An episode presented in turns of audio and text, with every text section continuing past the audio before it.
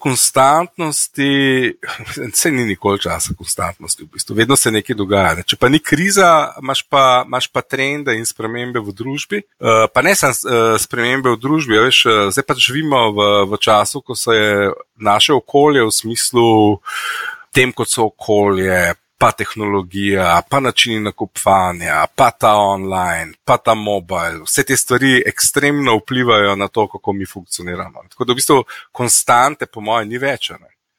Non-stop akcije. Vsak podjetnik je zgodba zase. Imamo pa skupne točke.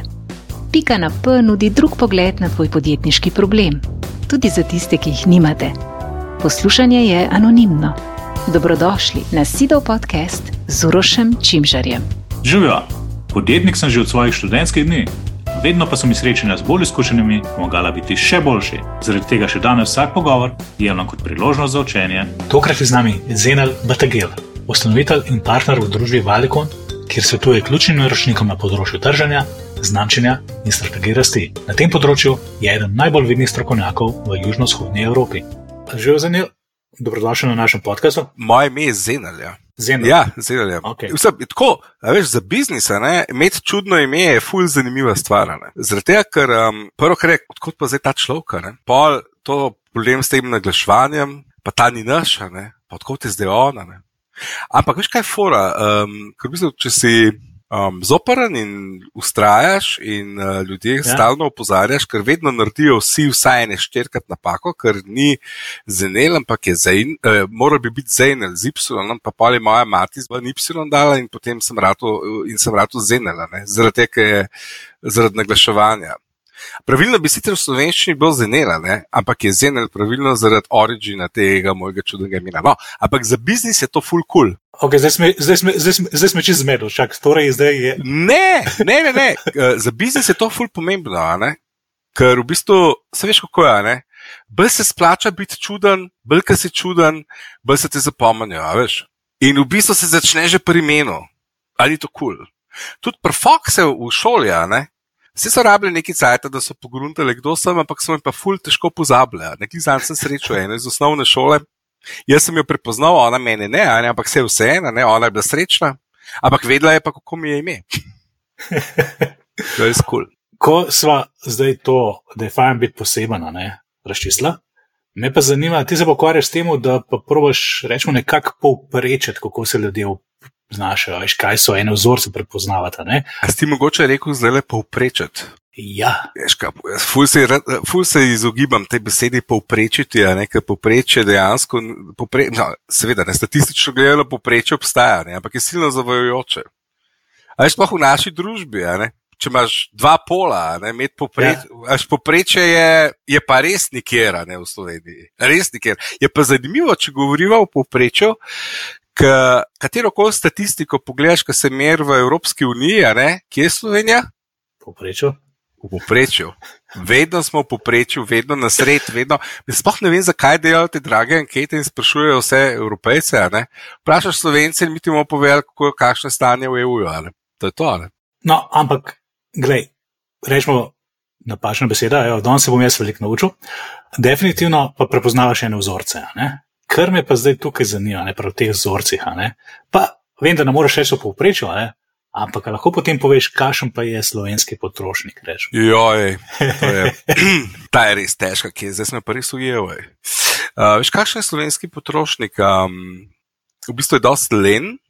To vidimo po primerih v preteklosti, ker je nekaj bilo, naprimer, kakšno banko blazno narobe se spomnim, mislim, da so bili bankomati, pa mislim, da je bila nova Ljubljanska banka, moče takrat je bila sam še Ljubljanska banka. Ne. Šel si na banko in v bistvu bankomat je enkrat pokazal eno številko, drugič pa drugo številko. Sploh nisi vedel, koliko je keša in folk je ustajal. Zakaj? Ne? Ker smo mi leni. Slovenci smo dejansko leni. Drugo, kar je, smo uh, ekstremno previdni. To vidimo zdaj pri teh analizah, ko eh, Valikon obstaja že kar nekaj cajta. Ne, in um, smo imeli to srečo, da smo to, uh, ta prvo krizo 2009, ki je bila, ne, spav, v bistvu ne samo 2009, kriza je bila od 2009 do 2014 v Sloveniji. Ne, pet let je trajalo, v Ameriki je bilo to manj kot en let, ne, sprav, bil je veliki dump. potem pa v 20 naprej business as usual, ne? pa nas ni bilo tako. Um, v Sloveniji je tako, da mi, Slovenci, smo zelo hitro se prestrašimo, sploh če je nekaj novega. Uh, jaz tem pravim, da ročno potegnemo, ne? Ja. Ustavimo na kupe, gremo pač na safe, blazno zanimivi smo. Kaj pa to, v bistvu, rečemo, to je povprečje, ne pa reči, prej si mi povedal, da ni hudo koristno. Ne? Ja, se, ne, se, se veš, ne, ne govorimo po, o povprečju. Moja ta istočnica v povprečju je po mojem kar zelo zanimiva. V bistvu ti vedno gledaš uh, populacijo in kako populacija reagira. ne. Uh, in, uh, zdaj naši populaciji je približno tako. ne. 10% ljudi je konstantnih, ki dejansko nimajo in težko prijajo skozi. Ja. Pa imamo ene 15 odstotkov, ki pa karkoli se dogaja zunaj, je vedno gud. Sprav, tudi če je največja kriza, ne, je vedno prostor za 15%, da le, lahko nekaj dragega prodajaš in v bistvu so cenovno ne, neobčutljivi. Ne. Unijo mesa, ne, pa switchajo, ampak tega je kar velika. Ne. Sprav, 75% ljudi uh, dejansko sk- se sprehaja med stanjem strahu, ki je zdaj zadnje cajte bil kar zelo relevanten. Ne? Zdaj imamo krize kar eno za drugo. ne. Sprav, kriza je dejansko uh, name of the game. Uh, zadnjih štirih let smo se navadili, zdaj sploh ne vem, kako bo izgledalo, ker kriz ne bo več. Ne? Po mojem si bomo mogli kar zmisliti, kjer smo slovenci spet zelo dobri. ne. Hitro si izmislimo neko krizo. Ne? No, ampak, ok, se te, tebi verjetno krize mogle biti všeč. Jaz pred- predvidevam, da se več naučiš o potrošniku, pa o ljudeh v času sprememb, kot v času ene konstantnosti. V bistvu v- oba dva stanja sta zelo zanimiva. Oba dva, ne, sprav, um, uh, v času konstantnosti, se ni nikoli časa konstantnosti, v bistvu, vedno se nekaj dogaja. Ne. Če pa ni kriza, imaš pa, imaš pa trende in spremembe v družbi. Uh, pa ne samo uh, spremembe v družbi, veš, uh, zdaj pa živimo v, v času, ko se je naše okolje v smislu tem, kot so okolje, pa tehnologija, pa načini nakupovanja, pa ta online, pa ta mobile, vse te stvari ekstremno vplivajo na to, kako mi funkcioniramo. Tako da v bistvu konstante, po mojem, ni več. Ne? Non-stop akcije, ni, ni, ni, ni, ni, ni več tega. Ne, Zdaj, kriza, ki pa vse, kar ne, pa v bistvu pa, pa, pa, pa udar na, kot smo videli pri slovencih, na, na, na ta strah. ne. In tukaj pa zdaj vprašanje, ne, uh, ker obstaja eno pravilo. Če se nekaj zgodi in začnem zelo drugače funkcionirati v real lifeu, ne, sprav, če name- zamenjam nakupne navade, če spremenim nakupne navade, če začnem druge kupovati, če začnem druge izdelke kupovati, ne, je tri mesece za dost, da se kar nekaj tega, kar sem zdaj spremenil, tudi obdrži v času. Ne. Zdaj mi smo imeli te krize, sprav COVID je trajal koliko ne, dve leta, ne, hvala Bogu je bilo vmes malo pauz, ker je bilo zima, ne, v bistvu COVID, COVID kriza je bila od novembra, pa od oktobra, ko so prišli otroci v šolo in se pa zagrabili, pa tam nekje do aprila. Ne? Ampak to je več kot tri mesece. Ne? In stvari so se zgodile. ne. Glih Prej sem je kolega kazal analizo, ki smo jo naredili zdaj pred kratkim za razvoj uh, e-poslovanja v Sloveniji. Uh, mislim, stari ljudje so v času krize prišli na online shopping. In kaj se je zgodilo? Ne, ne samo to, da so prišli na online, online shopping, oni so tudi ostali na online shoppingu. Se Pravi, nisem to, da sem jaz prišel gor, pa pa zginil nazaj v varno zavetje tradicionalnih trgovin. Tako da krize so v bistvu ene take super stvari, zaradi tega, ker uh, nas spodbudijo, da začnemo funkcionirati na nek drug način. Ne? Slaba stran eh, sprav v bistvu odpre abnormalno nove možnosti za tistega, ki je pripravljen na tisti moment. Ne? Se pravi, e-commerce je eksplodiral med COVID-om. In na drugi strani en, en del tega se ohranja v, um, v potrošniku. Se pravi, ko se zgodi kriza, potrošnik nikoli ne bo več tak, kot je bil. To je fakt. a ne. 2009, ko se je zgodila kriza, glavni efekt je bil, da so ljudje začeli kupovati tam v enih trgovinah, so, za katere je bilo značilno, da so imeli pra, velika prazna parkirišča. Ne? In do 2014 so se ljudje navadili, da v teh trgovinah celo res kupujejo. Govorimo o tako imenovanih diskonterjih, Lidlu, Hoferju in Eurospinu. In to tako je. Ne? Če ne bi bilo te krize, bi to trajalo bistveno, bistveno hitreje. Da bi stare ljudi spravili na, na internet, da, da začnejo kupovati v online shopih, ne? če ne bi bilo COVID-a, bi to trajalo bistveno, bistveno dlje. da bi stare ljudi pripravili do tega, da se s svojimi vnuki pogovarjajo po Zoomu, a ne, bi Ja. trajalo eh, bistveno dalj časa. Ne. Ampak, ok, zdaj za nazaj, ne, je to razložiti verjetno lažje, ne, ker opaziš, kaj se je zgodilo. A pa lahko rečemo, vi v času, ko se dogaja, z svojimi podatki, pa pogledi, pa analizo, zgodaj identificirate te trende, pa nekomu pomagate. Da... Ja, to je bilo, v bistvu, mi smo zdaj le. V bistvu smo imeli srečo, da smo imeli to izkušnjo z eno krizo 2009-2014. Uh, takrat smo razvili ene indikatorje, ki so izkazali, da ful dobro funkcionirajo, predvsem z tega vidika, da vidiš, kdaj je strah, pa kdaj ta strah zgine proč. Um, ker v bistvu veš, kaj pomeni strah. Ne? Strah pomeni, da spa, ti imaš populacijo približno razdeljeno v enih pet skupin. Prej sem že omenil, une, ki res nimajo, pa une, ki ful imajo. In kar ko se zgodi z njimi, bojo normalno funkcionirali. To, če se prav spomnim, vi rečete prikrajšani, pa preskrbljeni. Tako, tako, tako. Pa imaš pa zdaj tam le eno skupinco ljudi, ki jim ni treba, da bi ne bi trošili ker imajo, ampak se bojijo in to je ta strah. In ta skupina, veš, je, uh, ki se je zgodil COVID, je čez noč eksplodirala in smo prišli na približno 50 odstotkov ljudi, ki so začeli ne kupovati in so začeli šparati in se ročno potegnili. Ne? Kako pa definiraš te, da so, da jim ne bilo treba, pa vsem začnejo šparati, kako mislim?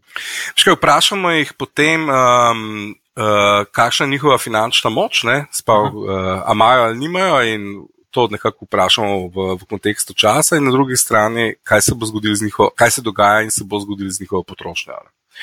In zdaj on ima, ne? na drugi strani pa pravi, potrošil bo manj, ne? to je ta skupina. Mhm. In, um, in zdaj ta skupina je pa zdaj zoprna. Veš? Videli smo, da je ekstremno hiter se zgodi v Sloveniji, ampak smo tudi videli, ne, da dosti hiter uh, se spet normalizirajo. Zdaj, razlika je zelo zanimiva. Ne, je, je, uh, sprav, ko smo imeli, rečemo, COVID krizo, pa zdaj, ko smo imeli tole drug hud ruker, um, uh, ki se je zgodila vojna v Ukrajini. Z vojno v Ukrajini uh, se pa ni zgodilo to, da smo se samo ustrašili, ampak je dejansko uh, se zgodil del ljudi, ki dejansko nima in je ta bistveno večji, kot je bil včasih. Sprav, dejansko je zdaj, če bi bilo prej tam nekje okoli deset, ne, imamo zdaj nekje okoli 20 odstotkov takih ljudi, ki zdaj nimajo. Sprav, zdaj imamo res problema, nekaj folk nima. Ne. Ampak um, uno vprašanje se mi je zelo dobro, ne, kaj se zgodi, kako lahko napoveduješ. Zdaj, ja, zdaj mi že vemo to, ne, da znamo prepoznati ta segment, ki, ki se jih ustraš, ki se ustrašijo. In zdaj že vemo, da ta strah. Um, Spomin v bistvu ni, ni, ni tako zelo trajen, ne? naveličamo se tega ne? in v bistvu hočeš iti nazaj v, v preteklo dejavnost, de, stanje ne? in tam dejansko se ta, ta delež se zelo hitro prepolovija. To že vemo. Ne? Vemo tudi, da je ekstremno pomemben um, ta dejansko klasično, klasično delovanje leta. Spravo imam zimo, pa imam pomlad, pa imam poletje, pa imam jesen, ki prijo ljudje v šolo, ne? pa imam pol, uh, pozno jesen. Ta, ta obdobje, ki prijemo v šolo, je fully zanimivo, zato ker takrat se virusi začnejo dogajati. Ne? Tega smo se že navadili. In je pa spet, ne? ko se zgodi jesen, se začne sezona gretja spet je v bistvu dosta stvari, so dosta predvidljive. Ne? In pol je zanimivo, ne? imamo, imamo božič in novo leto. Ne? Ok, ampak kako to jesen pa zdaj vpliva? Virusi, a to v smislu COVID, v smislu to druge zadeve? Ja, kar koli, sprav jesen je v bistvu kar kritična. Sprav, um, zdaj že vemo, ne, da če je nekaj v luftu, ne, in če se ljudje, če mediji začnejo pritiskati, da se bo nekaj groznega zgodilo, ne, potem se bo to poznalo v jeseni. Ampak zelo zanimivo je, ta zadeva traja maksimalno do novega leta in božiča. Ker, ker smo pa spet pogruntali, ne? slovenca, ne? Pravi, ko je božič in nov let, kar koli se dogaja zunaj, slovenc bo imel božič in nov let. Tako to je. Ne? In v bistvu je. Z božičem in novim letom se zgodi spet ta preboj. Takrat ponavadi se doseže uh, lokalno dno, ne? in takrat naprej greš na dober. Sprav, vse pametne firme, ki so nas poslušali, ki smo zelo hitro prepoznali ta trend, so dejansko kva počele. V jeseni so se uh, so v bistvu razlagali, da so tukaj za vas, ne, za potrošnika, da so dobre, da ne se zanesejo na njih. Uh, v bistvu od zime naprej, ne, se pa dejansko, pa od mnogo leta naprej, pa se je začel govoriti o tem, da pa zdaj pa stvari postajajo spet normalne, ne, it's ok, življenje je lepo in v bistvu se začne tam ta način komunikacije, ki je dober. Um, ni več, ni, ni več to kompešna, ampak je bolj te, ta bolj spodbudena, da lahko začneš delati lepe stvari. To, to, to žaganje, ne, to žaganje smo dokazali, da se zgodi. Zdaj, zelo zanimiva je bila pa letošnja, letošnja jesen, kjer, uh, zdaj pa spet, veš, mi vemo ne, uh, iz preteklosti, pa to ne delamo samo v Sloveniji, delamo tudi v drugih državah, vemo, kje so zdaj te maksimumi strahu in groze, ki obstajajo v družbi. In to vemo za od leta 2009 naprej. In ko se zdaj zgodi nek strah v družbi, ne, mi vemo, da verjetno slabš, kot v 2014, ki je bil maksimum, se ne more, ne more biti. Ker je bilo res štala. Ne. In mi smo zdaj s temi percepcijskimi strah, strahovnimi in vsemi temi uh, negativnimi reakcijami, jesen prišel skoraj na nivoje 2014. Ne? Kaj se to pomeni? Ja, mediji so že prestrašili ljudi in ne more biti slabš, kot je. Sprav letos je bil ta grozen moment nekje na začetku septembra in od takrat gre sam počasno boljš. A torej, vi zaradi svojih izkušenj pa vse to veste, nekje, kje so ograje, rečemo, kje so unne. Ja, ja, ja. Se, se tle je največji trik. V bistvu, kje se ti učiš? Ti se učiš v bistvu iz preteklosti, vidiš, kje so benchmarki, vidiš, kaj je maksimalno, vidiš, koliko cajt traja pri slovencih, da pridejo v neko normalizacijo. In dejansko to nekako gradiš v, v te časovne vrste, ne? kaj se pravzaprav dogaja s temi glavnimi indikatorji, ki jih spremljamo. Kar je spet blazen pomemben, se pravi, veš, eh, ta vrsta strah uh, je pozne jeseni in zime, se je že zgodil na, kon, na, na koncu avgusta. Spal vse to, kar se bi lahko zgodilo, je ljudi že prestrašilo. Nič več se ni moglo zgoditi. That was it. Ker ne zmorejo več. In točno to se je zgodilo, ne? In točno to se je zgodilo, ne? In to smo vsem razlagali, ne se bati. Če, se, če, če do zdaj se niste bili prestrašeni, od zdaj naprej pa to res ni treba, ker je ker hujš, ker to se ne more zgoditi, razen če je jedrska vojna. Če je jedrska vojna, pa sem pa itak si uriti. Ampak, ok, to so zdaj ti splošni trendi, rečemo, kot čustvo, počutja anksioznosti v družbi. Kaj pa ti, ti si pa, na primer, omenil, ajš, diskonti. Takrat, a, a pa v bistvu zdaj, rečemo, starejši so ostali na e-commerce, ki so verjetno ugotovili, da je to dokaj udoben način, ampak so bili prisiljeni se ga naučiti. A, a, a takšne zadeve, ali to potem predvidevate lahko, ali Ali še lahko tudi svetujete, mislim, ali lahko predvidevate in svetujete, ali lahko opaste kasneje. Ja, mislim, mi, mi teh eh, Black Swan eventov ne moramo napovedati. Ne? Če bi to napovedali, kaj se zgodi, če mi ga lahko ocenimo, kako huda reakcija se je zgodila pri človeku. Mi ti lahko rečemo, nekaj groznega se je zgodil in lahko ti povem, koliko je grozna percepcija ta. Uh, na, strani, na strani potrošnika. Ne. In bolj je grozna percepcija, ne, večji vpliv bo imela. Ne. Ves trik je v naši bazi, by the way, teh indikatorjev, ki je by the way javna, ne vse smo dali javno, ki je na internetu, da lahko kdorkoli to uporablja, ne, je pa keč v tem, da mi to znamo brati, ne, pa interpretirati. To, kar sem omenil, da ste v večjih državah. Tukaj imam dve vprašanja. Ne. Eno je, ajš, koliko so se tako podobne, ajš, so kakšni, pa se razlikuje, v bistvu kakšni trendi tako zelo, da je zanimivo zapovedati. Druga stvar pa, a, a, a so kakšne pred drugimi, ali se lahko naučimo, ja, kako če ja. drugam gledamo. Zdaj, um, sprav, te je več kompleksnih vprašanj tukaj, no, več odgovorov bom dal, ker so po mojem bojo zelo zanimivi za vas, um, sploh za podjetnike, ki se boste spuščali v, v Balkan, ki je iber, iber, iber, iber kompleksen. Ampak najprej gremo pogledat uh, tehnološke inovacije. Najprej imaš Ameriko, dve leti za njo ujame te indikatorje, s katerimi merimo to tehnološko inovacijo, pa penetracijo tehnologije, ali karkoli že je. Uh, je pa Nemčija, dve leti za Nemčijo je uh, Evropska unija, ne? mi padamo z njo, ker smo pač poprečni. To točno takrat. Um, pol, za je, pol za nami je pol Hrvaška, ne? in pa še dve leti za nami prkaplajo ostale države našega Balkana. To je, zdaj, to, to je zdaj ta trend, kaj se jim, adopcije inovacij. Naprimer, tako. Okay. Pa imamo drugo, ta je zelo zanimiva.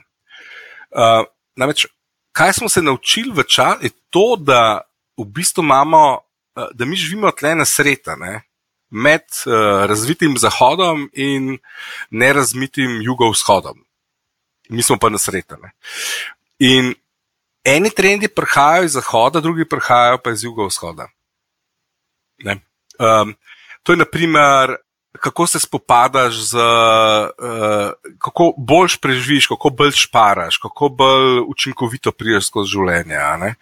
Až, uh, eh, tam so bolj cenovno, bolj cenovno občutljivi trgi. In zaradi tega, ker so tam spol inovacije, ki prihajajo na svet, zato da bolj zadovoljijo cenovno občutljive trge, ne prihajajo iz zahoda, ampak prihajajo iz jugovzhoda. Mhm. Až naprimer, payment sistemi, oni prihajajo iz Afrike, ne, pa iz Indije. Uh, zelo čudni sistemi za zavarovanje, ne, ne prihajajo iz Zahoda, tam dol jih uporabljajo.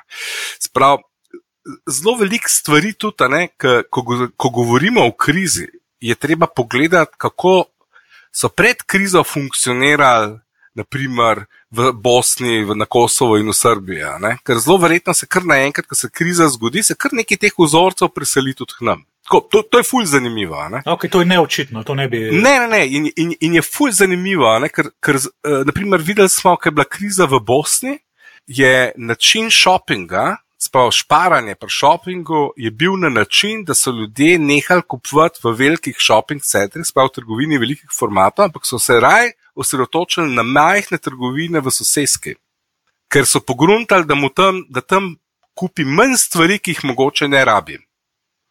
So, da tam res kupuje samo tisto, kar rabijo. Ful, zanimiv trend. In se je pokazal tudi v nekaterih. Zdaj, zato moraš imeti razvit uh, format uh, male, male trgovine v sosedski. Ampak tam, kjer to, ta opcija je bila, ne, se je dejansko ta vzorc pokazal. V Srbiji se je isto začelo dogajati. Um, To je zdaj to. Pa imamo pa neodvisno od vsega tega, ne, obstajajo uh, vrednotni sistemi posameznih držav. Ne. In uh, tukaj je, uh, naprimer, až, mi smo. Smo v Sloveniji nekaj si izmislimo, nekaj naredimo, ne? pa pa rečemo, da bom tole probo, ja, kje naj, pa pa Hrvatih, nekaj so drugi naj, najbližji nama, ne? po, po razvoju. Mhm. Pa glih nekaj sem si izmislil, glih v dveh letih sem nekako na, na, na tuhto, kot ta star pa nas laufa, ne glih, oni so glih redi glih te dve, dve leti sem imel in so zdaj na umnu stadiju, ki smo mi bili pred dvemi leti. In ponovadi se tam to ne zgodi. Ne? In zelo veliko uh, podjetniških zgodb se v bistvu neha zaradi tega, ker se upečejo na Hrvaški. Zakaj pa? Ne? Je zaradi tega, ker je vrednotni sistem Hrvatov in Slovencev popolnoma različen. Ajš mi Slovenci smo pridne mravljice, oni so pa šoferji. Ja. In mi nekako um, tle, tle to ne gre skupaj. Ne? Zdaj zelo, zelo, zelo, zelo, zelo poslušujemo. Znaš, in pa se zgodijo kreši, ker reš, firma je firma, delaš na dveh geografijah, oni se palijo na eno stvar, mi se palimo na drugo stran in pa se stvari ne zgodijo.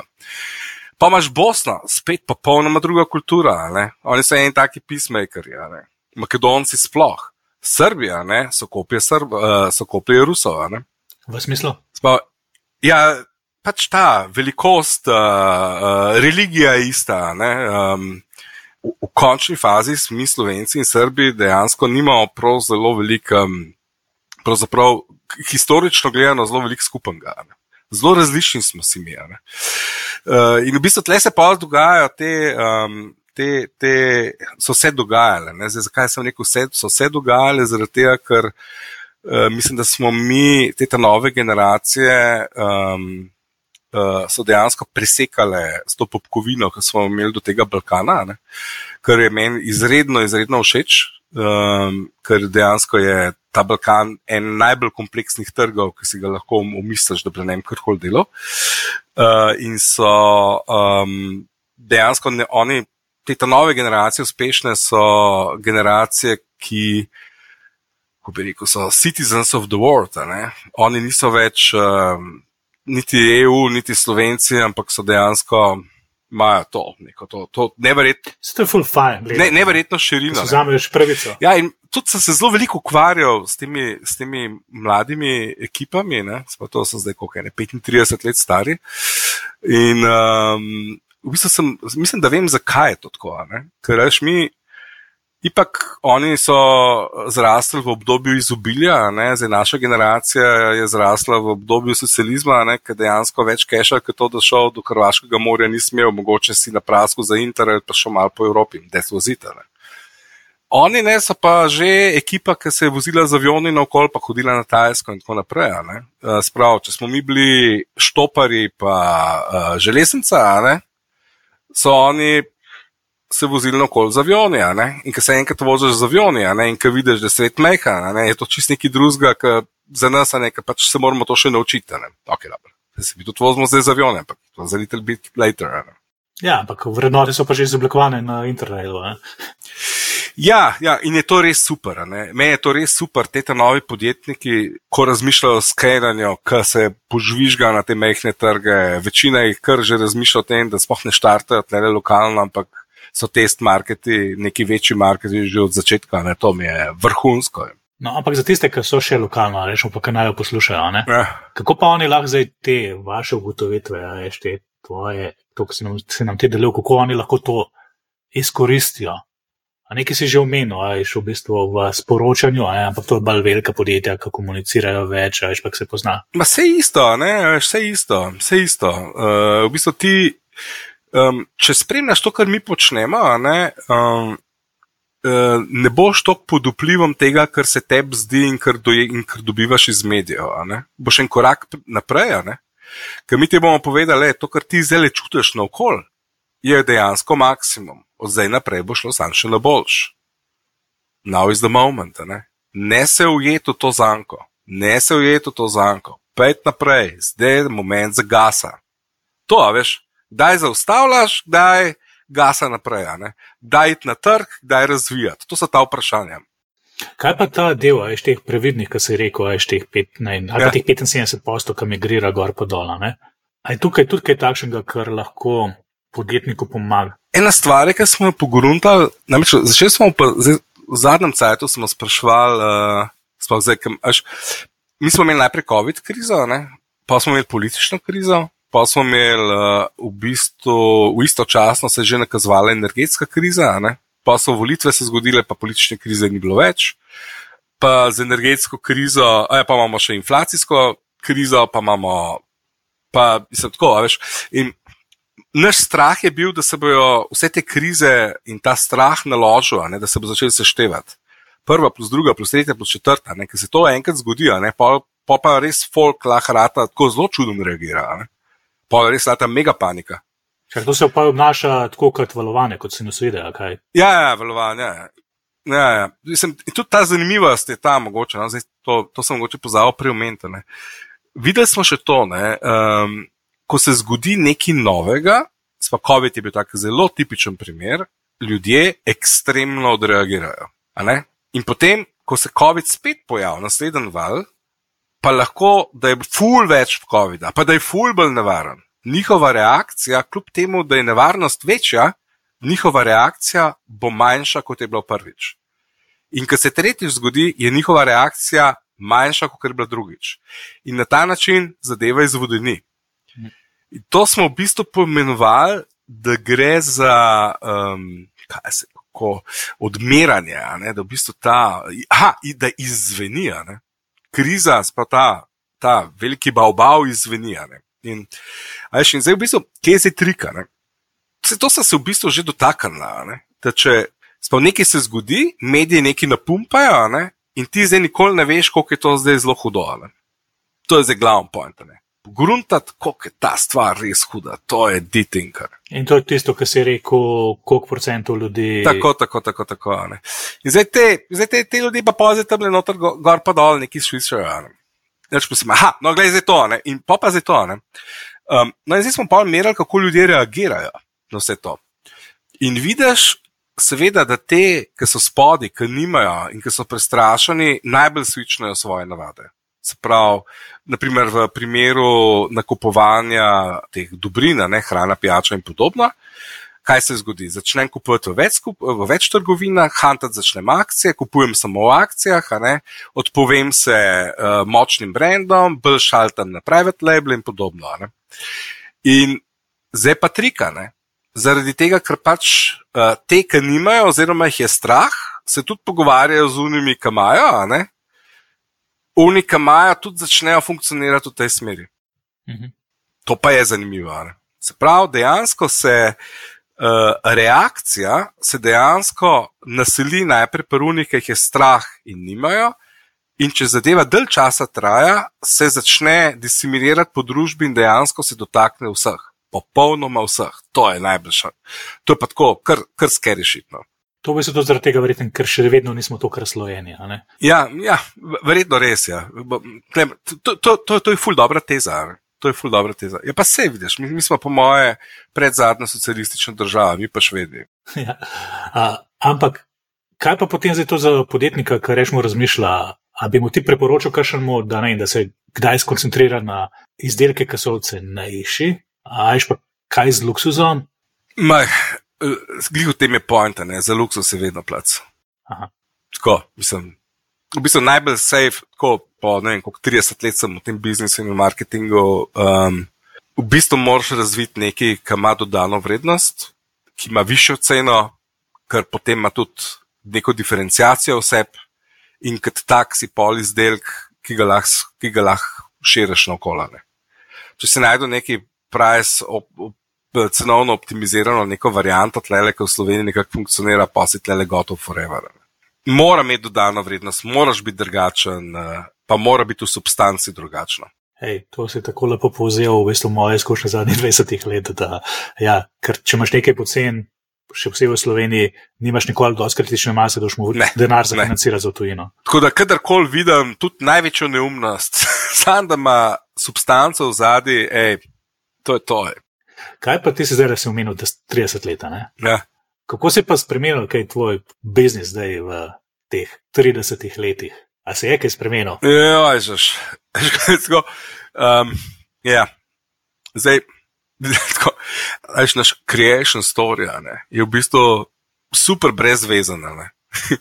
Uh, S kolegom Zorkom smo dobili tam eno anketo, ki je bilo treba narediti. ne, In v bistvu od vsega, od vsega začetka uh, nas, smo ekstremno povezani s politiko. Ne? Ampak ne da bi delali politiko, ampak politika nas je dejansko naredila. Če ne bi bilo kučana, ne bi bilo nas. a Ne? Kako se to smešno sliši. ne. Tole se bo izrez, lahko izreže iz konteksta. Ja, to zdaj- super. Ne, ne, ne, ne, ne. ampak zakaj? Zaradi tega, ker mi, da smo uh, naredili eno, uh, prodala eno raziskavo in vse je bilo zmenjeno, da bomo lahko naredili to v call centru nekam, ne? in v enem call centru so pa rekli, zdaj pa mi ne moramo tega delati, zaradi tega, ker pa imamo volitve predsedniške in zdaj pa kučan, zdaj pa, pa, zdaj pa vi ste pa tle second league. a ne. In v bistvu smo morali uh, praktično čez noč postaviti, pazi to, ne, v parih mesecih postaviti prvi komercialni call center za izvajanje telefonskih anket. ne. Mi smo se imenovali včasih Kati Center. Ampak to je bilo tako, in firma je nastala čisto slučajno. ne. Vsem je bilo tako malo kot side job. ne. Je pa res, da smo mi, jaz pa Zorko, oba dva, smo družboslovna informatika in uh, kjer nas šopajo statistiko in analitiko in um, pač to znava res dobro delati. ne. Tako, iz šole nas je da delajo to, pa še res so dobro v tem, kar počnejo. ne. In pa, kaj se je zgodilo, ne, uh, to naredimo, ne, in pa, pa kar si, aj še enkrat, kar sedini, a ne. Mi ne, po moje prve štiri leta sploh nismo se nič kaj pretirano morali oglaševati, zato ker so same stranke k nam hodile. Ne. Veš, ne vem, Postajali smo dva meseca in, in smo že dobili telekom. Tako. Pa zato, ker smo pač to znali delati. No, ampak zdaj, zdaj pa trikane. To je bilo, mislim, da je leto 96, treba bi mog- mogli bi pogooglati, a ne, kdaj so bile te predsedniške volitve, mislim, da je leto 96, september. In pol leta kasneje, ne, sem pogrunil, da se v bistvu ta internet, ki obstaja, ne, zakaj pa ne po njem sprašvali. Ne, tam so bili neki HTML, ne, imel neko varianto nekih checkboxov, pa tako naprej, pa neke kvadratke, pa forme, pa tako naprej. V bistvu ti si Kati center, ne, in ne, po mojem, že leta 96 ali pa 97 sem, sem takrat naredil, po mojem, eno prvih web anket v Evropi. Po mojem, bila ena prvih, ne. Če ni bila celo prva. Tako, very, very early, ne. In tudi sistem za te spletne ankete in tako naprej. In Pa, pa, je bilo, pa je bil pa en tak grozen, zanimiv, uh, zanimiva konferenca v Ameriki. Ne? Amerika, ne? kaj pa smo rekli prvo v Ameriki, najprej se zgodi v Ameriki, pa se zgodi malo kasneje, tle, da znam, Nemčija, Evropa. Ne? In tam je bil en tip, en Gordon Black, ki je rekel, da pa web je pa replacement tehnologija za pridobivanje uh, vedenja o potrošnikih, sprav, dobesedno za anketiranje. Zdaj pa paziti to. Sprav, ti leta 96 narediš prvi komercialni call center za izvajanje anket. In si totalna noviteta tukaj, ne? let pa pol kasneje, pa narediš prvo web anketo in pa ti en američan reče: Forget about everything, a ne, it's only web. Kar pomeni, če ga, če ga poslušaš, si jih pet let pred. In imaš kati center, imaš ime, kati center, kako, kje smo mi bili s tem klinčovim imenom. Ne? Mislim, Kati center bo super ime, nekaj lokalci so mi bili vsem jasni, kva mi počnemo. Tako da, glavno. Smo to bilo leto 96, ne? zdaj pa zarolala naprej. Ne? Letošnje leto, ne? letošnje leto smo mi imeli, tako po mojem, več volitev ne moreš. Ne? Po mojem, tako abnormalno količino web. Uh, pa sem rekel, zelo, no, okay, zdaj pa letos, ne, to je pa zdaj, tega pa zdaj dosta. Ne? Zdaj imamo pa mi tale naš know-how, kako te web ankete delate. Ne? Imamo pa naredili ankete, ki bomo napovedovali politiko, kaj se bo zgodilo, in bomo delali striktno samo web in nič drugega kot web. Ne? Pazite to. Uh, parlamentarne volitve zadeli vse v nula, predsedniške volitve smo zadeli ne samo vse v nula, ampak smo zadeli tudi vrstni red kandidatov v prvem krogu. To se do zdaj v Sloveniji še ni zgodilo ponovadi falimo že prva dva. Zadeli vse, ne? lokalne voditve, vse zadel, zadel uh, tele, kaj so že uh, te referendume, čudne, ki smo jih imeli. Ne? Ja, to je ta mega referendumska zadeva. Spravne, pazi se to, ne? ampak kje je zdaj trika? Ne? Od leta. Sprav 97, 98 je bilo jasno, in tam je celo en tip razlagal, da je to replacement tehnologija. Ne od leta 98 je trajalo, da se je replacement res zgodil. A si predstavljaš, da to je? Čak, večje zanesljivosti za spremembe tehnologije, to se tako nekako ne zdi logičen. Ne, veš kaj je. Vsake tok cajta se v komunikaciji ne, zgodi neka tehnologija. Veš, imaš telefona. Ne? Pa so rekli, takrat, takrat, ko smo mi začeli, je bila penetracija telefona v Sloveniji približno 80 odstotkov. Ja. In američani so zračunali, da tam nekje na 75 odstotkov penetracije tehnologije ti lahko začneš uporabljati neko tehnologijo za sprašvanje, ne? kar zajamem za dosta reprezentativen vzorc ljudi. To.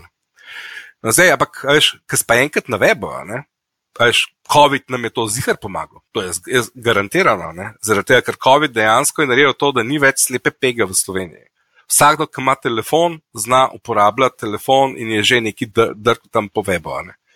Tako da zdaj dejansko je to verjetno najboljša tehnologija za to, da prideš do ljudi. Uh, aktivno mlado populacijo, ki jo boš dobil drge, kot na internetu. A misliš, da čakajo na telefonu, da bodo dvignili ne, uh, neznani telefonski številki, no govor. In to se je ful dobro videl, uh, kaj je že bila ena kandidatka, je bila, uh, joj, ta imena. In uh, veš, vse te druge agencije so delale po telefonu, nje praktično niso zaznale. Gospa je bila pa na četrtem mestu. Veš, četrta je bila. Spomnim je zorko rekel, a si zmešana. Ne? Pa ne more biti četrta, vse ko zorko boš videl, da bo četrta. In je res bila četrta. Aha, to, da, to, da ste se v bistvu osredotočili na internetu, omogočili, da imate fulbalo reprezentativen vzorc, zaradi tega, ker ja. se je telefon že nehal uporabljati v določenem. Ja, ne, ja, ne, ampak je še, pa, mislim, tako, veš, v bistvu, um, veš, mislim, tako zgledamo, kaj je ena, se mogoče tako malo, ta, ta naš data collection del, ne, zgleda kot en tak. Um, sociološka zadeva, ampak to je v bistvu ultra high-tech. Ne. To grozen high-tech. Ne. Imamo tam ne, mislim, nekaj čez 20 tisoč ljudi, ki jih lahko sprašujemo stvari, o njih vemo zelo, zelo veliko. Uh, to uporabljamo za vzorčanje. Čak, zdaj, zdaj mi pa neči se, jaz sem rekel, da imamo 20 tisoč ljudi. Kaj to pomeni, da delate skozi na iztiha? Ni bilo to včasih naključno? Ja, skozi ene in iste sprašujemo. Ja. Skozi ene in iste sprašujemo in v bistvu se s časom se zgradi profila. V bistvu mi, karkoli me zdaj vprašaš, kar te zanima, zelo verjetno mi že vemo. Sploh nam ni treba več vprašati. Aha, razumem. Tako hudo je. Ne? In zdaj, um, če imaš ti 20 tisoč ljudi, ne, uh, ti zdaj lahko, ker zelo veliko veš o njih, lahko potegneš ven zelo, zelo dober vzorec, ki odraža populacijo. Še več, ne? tudi vidiš, kdo prihaja noter, kdo je res odgovoril na anketo. In vidiš, da vem, en, en, en, mi imamo konkretno za anketo 1000, mi uporabimo 200 mini segmentov, ki jih filamo. Ne? So 200 mini segmentov, se pravi, en mini segment, ki so uh, starej, starejši moški iz podeželja. Ja. Naprimer, ne? In vsak od teh mečkanih segmentov se tako počasi fila noter. Tako da to je tako, kar je meni zanimivo, je to. Ne. Čakal sem četrt stoletja, da se je to, ko je un američan res rekel, da se je to res zgodilo. To mi je tako čist noro. Ne. Jaz sem mislil, da se bo to zgodilo v petih letih. Ne, Sam glede tako čez biznisa, ne vem, pa to zanimivo, ko si rekel, da imate to bazo 20 tisočih, ker to pa je v bistvu tako konkurenčna prednost, ne, če v bistvu imaš nekaj to zgodovinsko pa prehode. Pa. Ja, jaz sem zanč po naročniku, ta teden sem bil, ne, je bil pič in sem pač rekel, da mi, mi imamo unfair advantage. Ne.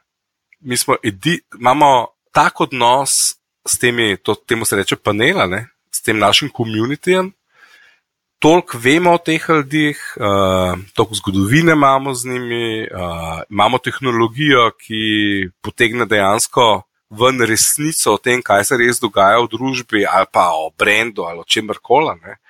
Enostavno imamo unfair advantage do kogarkoli drugega. Dejansko postajamo golden standard za nekaj povedati o čemer koli, kar se dogaja v glavah ljudeh. Wow. Čestitke. Ja, tako, kar wow je. Mislim, tako, veš, uh, šele zdaj sem pravzaprav res videl, kaj to pomeni. Jaz sem tako zelo grozen, tako, se ne maram politike, tako tudi malo mi gre na živce. Čeprav sem zdaj kar veliko politike delo, moram reči. Ampak, veš, volitve so za nas uh, moment, ki vidiš, da vse tisto, kar si naredil v zadnjih štirih letih, da bi prišel do resnice, da vidiš, a je res delala ne, ne. Ker ti rečeš, petek, tako bo, ne, pa se zgodi nedelja in pa vidiš, da se je res zgodila. Ne? In takrat se, veš, takrat se vidi, ko je najjači.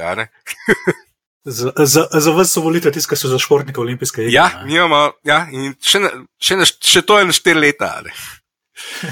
Tako je, ne, ne, res je zabavno. Mislim, tako, mislim, meni je ful, tako, v bistvu to delam bolj iz gušta, ne, te, valjda tle nobenega denarja ni notora. Ampak, um, ampak je pa, veš, kaj že Mastercard pravi, ne, ne, ne, nekaj, da nekaj ni vse odnarjo ali kaj tasga.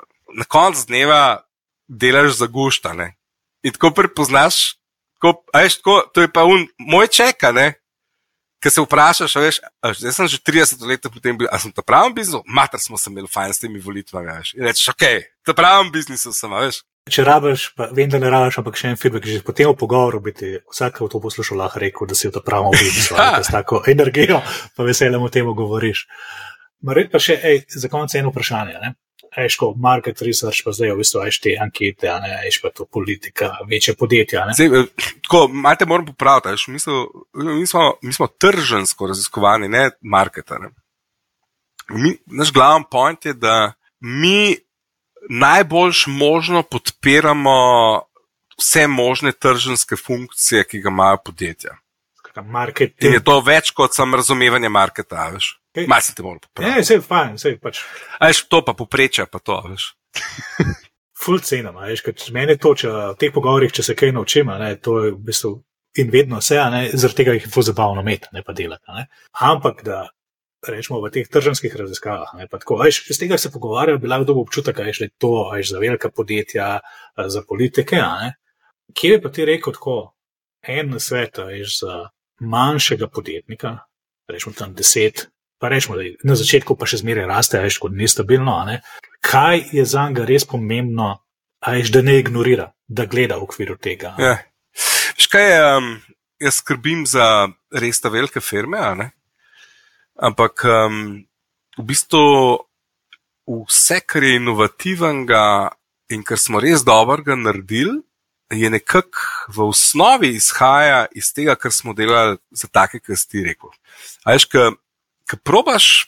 In to ni več sam research, ne, v smislu uh, raziskovanja. Ne. Je v bistvu je neka kombinacija, pa niti ne svetovanja, ampak um, ti, ki si tok pa tok časa v, v, v marketingu, ne, razvijaš neko intuicijo.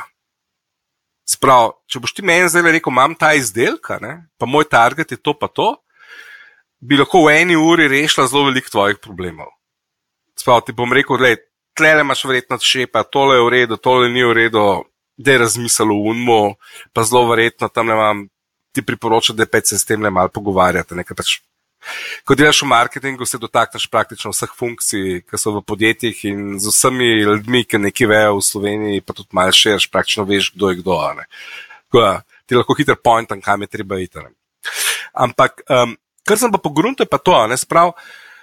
Veš, ko ti podjet, vse se začne z idejo. Ne? Ideja ima, ima tako ene tri take zelo pomembne elemente. Eno je, kaj pravzaprav to je, sprav izdelek, lastnosti izdelka z vsemi koristmi in unim najbolj seksi delom, zakaj je sploh ta izdelek je tukaj na svetu, sprav ta vrednotnim delom. Ne? In to smo dokazali, ne, da iz lastnosti prek koristi se da skrekati katere vrednote so možne, da nagovarjaš z posameznim, dolgoč, tudi najbolj dolgočasnim izdelkom pod soncem. No, to je ta izdelčni del. Ne? Zdaj, ko ti veš, kaj pravzaprav ti nudiš, lasnosti in koristi, ne, potem um, ni tako zelo težko intuitivno za si zamisliti, kdo so kor ciljne skupine. Tle lahko že fališ. Tle lahko že fališ. V bistvu, tukaj je dobro preveriti, da ta kor ciljna skupina za ta izdelek, ki ga imamo, da ima smisel ali ne. Zdaj govorimo o B2C, B2B je bistveno bolj kompleksen. Aj v dosti velikem obsegu obstaja. Tako, ne? ampak zdaj pa je trika. Ne? Da ti pogruntaš, ali je ta ciljka ok, moraš izdelek v bistvu že opisati. Sprav, ti moraš narediti sam pri sebi kot podjetnik, ga moraš opisati. Moraš se odločiti, katere koristi so ključne, ne? ker ponovadi lastnosti in koristi izdelkov ima ful preveč. Ti moraš pogruntati, kje za boga to je. Ne? In tretji level, ne? tretja ta stvar uh, je pa v bistvu brand. Ne? Brand, ki mi zelo veliko uporabljamo, arhetipe, ne se pa to so te stvari, ki se pojavljajo, uh, vloge, ki se pojavljajo v filmih. In zdaj v bistvu kje pa je zdaj fora, ne? da sam izdelek mora nagovoriti neke vrednote. Uh, sam posameznik, tudi on ima svoje vrednote in brand tudi se nekako uh, zagovarja neke vrednote. In tam se te trije na vides nepovezani svetovi srečajo. Ne? In ta vrednotni del je treba zelo, zelo dobro razumeti in ga, in ga, in ga, in ga v bistvu sfurati. Ker zdaj pa, kje pa zdaj, veš, tisto, kar sem rekla, lahko si pocena. Ne? Če hočeš nekaj narediti, da boš seksi, da boš res, um, da boš zanimiv izven, ne? dejansko moraš nagovoriti vrednotnega dela. Če, če vrednotnega dela ni, pol ni zgodbe. Veš, da sem jih prvič povezal vrednote, ne, da zdaj zmeraj v moji glavi, pa sem se pogovarjal z ljudmi, ali so bile vrednote, veš, tako in, na interno, veš, interna javnost. Ja. Veš, zato pomembno, ne, ti mi prvi, zdaj, ki je tako ustvaril povezavo, a je to vrednote, pa da je tudi na ven. Mislim, se vem, da so, a je to, kako se ljudje lahko poistovetijo, pa če komuniciraš, ampak ja. zmeraj sem jih imel bolj za notra, to, da pa lahko mapiraš na trg, na obseg, kaj lahko dosežeš. Ja, ja. Wow. Se mi zdi tako. Sem rabo 30 let, da sem prišel do tega zaključka. hey, tudi ni tudi ni tako zelo, tudi ni tako zelo staro. Veš, uh, tako da, da smo sformalizirali to formulo, mislim, da smo začeli šele letos uporabljati. Točno tako, kot sem ti zdaj rekel. Ne. Pa še ena stvar, ki ti lahko ful pomaga. Um, to, je, to, to je verjetno za vse poslušalce, ki imajo srednja velika podjetja. Um, pri vrednotah obstajata dva levela. Ne. En level je korporativni level, to je tisti, ki imaš napisan v vizijah, pa poslanstvih. In to je to, kar velja za podjetje in bolj namenjeno interni javnosti. ok, tudi delno nekim deležnikom od zunija. Ne? Um, ampak uh, ta del vrednot, ki je pa potrošniški, ne, je, je en drug set vrednot. Seveda mora se skladati s tem korporativnim, ne? ampak veš, potrošniki navajo dal tatuja na se zaradi tega, ker si ti uno korporativne vrednote. Potrošnik bo dost tu tvoj gor takrat, ne, ker, se bo, ker se, da, da se bo zgodil res meč na unem res soft delu, ker te bo on začutil. Veš, ko bo, ko bo on pogruntil, da ti, kot firma in brand, ne, da si uh, na tem svetu zelo podobno kot ti, kot, posa, kot on, kot posameznik. Ko se zgodi ta meč, se že takrat to zgodi. Hej, zdaj se pa še bolj moram res ti zahvaliti na koncu, da si bil naš gost. Če tako le z veseljem deliš, rečemo, 30-letne izkušnje, pa ne samo izkušnje, tudi to najš, destilirano znanje. A, hvala ti. In jaz mislim, da vsak naj do konca poslušal, za kar sem jaz hvaležen, ampak mislim, da so dobili nagrado. Oh, yeah. Deljenje izkušenj omogoča rast. Tvoj izziv je nekje nekdo že rešil. Spoznaj ga na Sidu. Več na trikrat vojneve.ceed.si.